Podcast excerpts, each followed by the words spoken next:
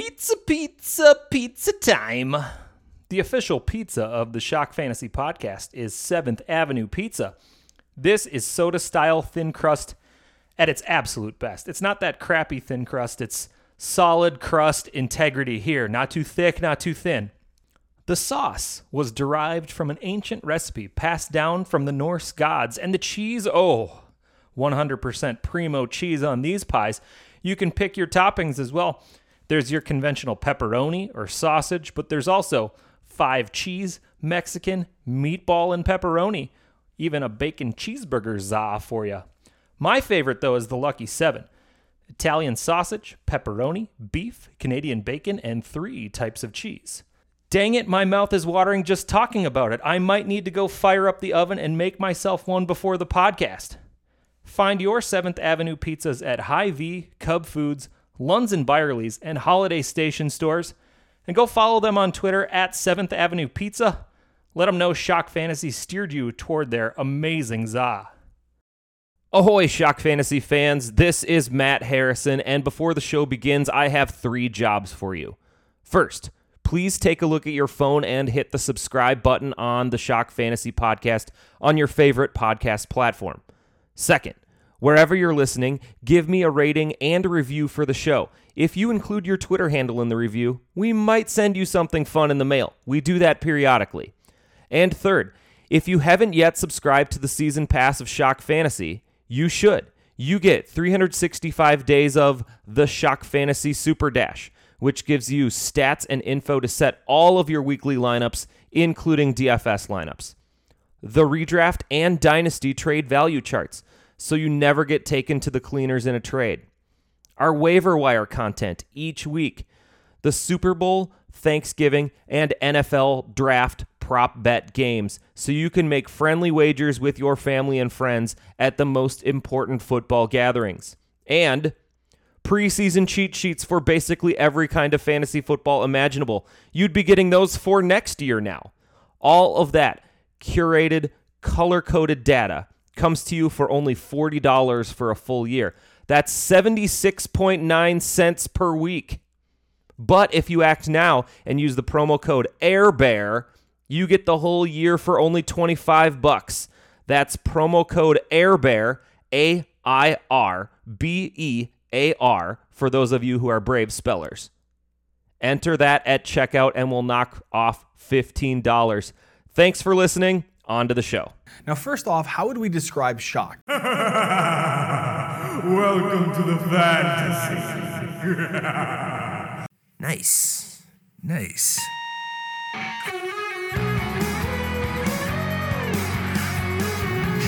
Man, you are one pathetic loser. Ridiculous. Completely ridiculous. Hi, everyone. Welcome to the Thursday night preview on the Shock Fantasy Podcast. My name's Matt Harrison, your host for this, you know, eight minute ride of absolute terror. We got the Miami Dolphins traveling to Cincinnati to face off against the Cincinnati Bengals this week. Uh, no Hurricanes involved in Cincy. Should be a good game. I, I, I think it might be a little bit of a shootout here. Uh, liking a lot of players in this game. Let's get right into it. Tyreek Hill and Jaylen Waddle, they both get B grades in this one. The Bengals have allowed the second fewest yards to wide receivers this year. So why am I still giving them Bs? It's because this will be the biggest test the Bengals secondary has seen all year. They held the Steelers wide receivers to mostly nothing. Diontae had seven for 55. That was Mitch Trubisky at the helm. Noah Brown and CeeDee Lamb did combine for 166 yards and a score, with Cooper Rush throwing the ball. That was the best output that we've seen wide receivers put up against Cincy so far this year. Joe Flacco only managed to complete 12 balls to his wide receivers last week for 146 scoreless yards, and that was on 26 targets. So, come to think of it, Tua will be the first non backup level quarterback the Bengals have faced since the Super Bowl. Yes, I'm looking at you, Mitch Trubisky. You know what? I'm upgrading Hill and Waddle to a B plus each in this game. I think they'll be just fine. With that said, Tua, He also receives a B plus in this one. He's averaging 308 passing yards per game and almost three scores. Since the Dolphins have absolutely no running game to speak of, it's Tua, it's Tyreek, and it's Waddle, and that's it. And so, no, I'm not starting Mike Gesicki and his two targets per week, nor am I starting Chase Edmonds or Raheem Mostert as they're splitting like 16 touches per week. It's just absolutely gross on the running side. Yes, splitting, splitting, splitting. I'm slowing it down. 16 touches. That's not good.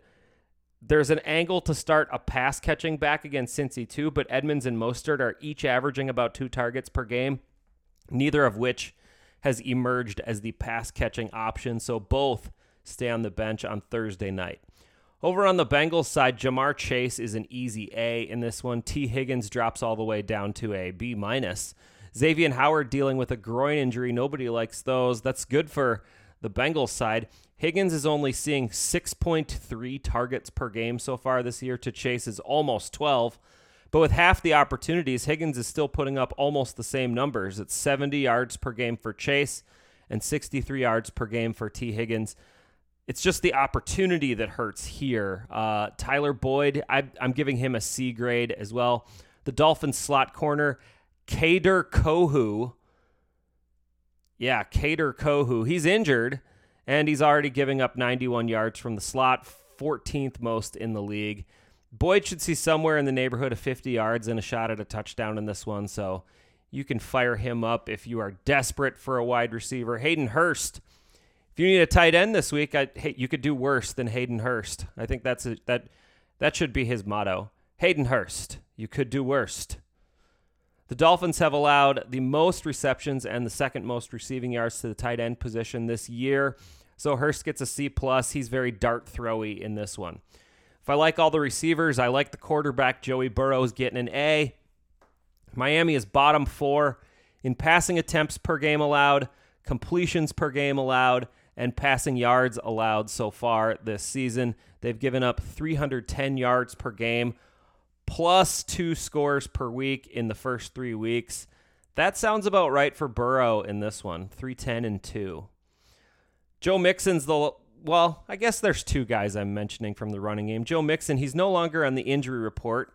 Uh, that's good, but the fact that he was dinged up at the end of last week and the Dolphins have been very good at stopping the run should give you pause. They're allowing only 3.4 yards per carry. That's the fifth best in the league. 55 total rushing yards per game. That's the third best in the league. And they have not allowed a score on the ground to running backs this year. However, they did play Baltimore stable of running backs that was really without J.K. Dobbins, the Buffalo stable of running backs who really isn't that good, and New England's running backs who couldn't quite get it going against Miami. You can beat them through the air. Uh, the Fins are allowing the fifth most receptions, yards, and touchdowns through the air to opposing runners so far this season. Mixon averages almost seven targets per game, and they're bell cowing him both on the pass and the run so far this year.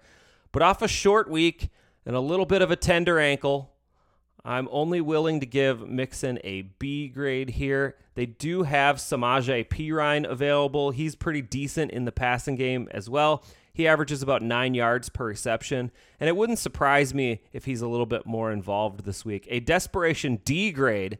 Yeah, that's right. Charge a D grade on Samaje Perine. He's a dart throw in DFS on Thursday night as well, because I think that he will be a little bit more involved than you are used to. All right, that's it. That was the Dolphins and the Bengals. I appreciate everybody who listens to the Shock Fantasy podcast and tune into Fantasy Football Weekly on Friday afternoon or Saturday morning, depending on where you're listening. If you're listening on the air here locally in Minneapolis, it's on KFan.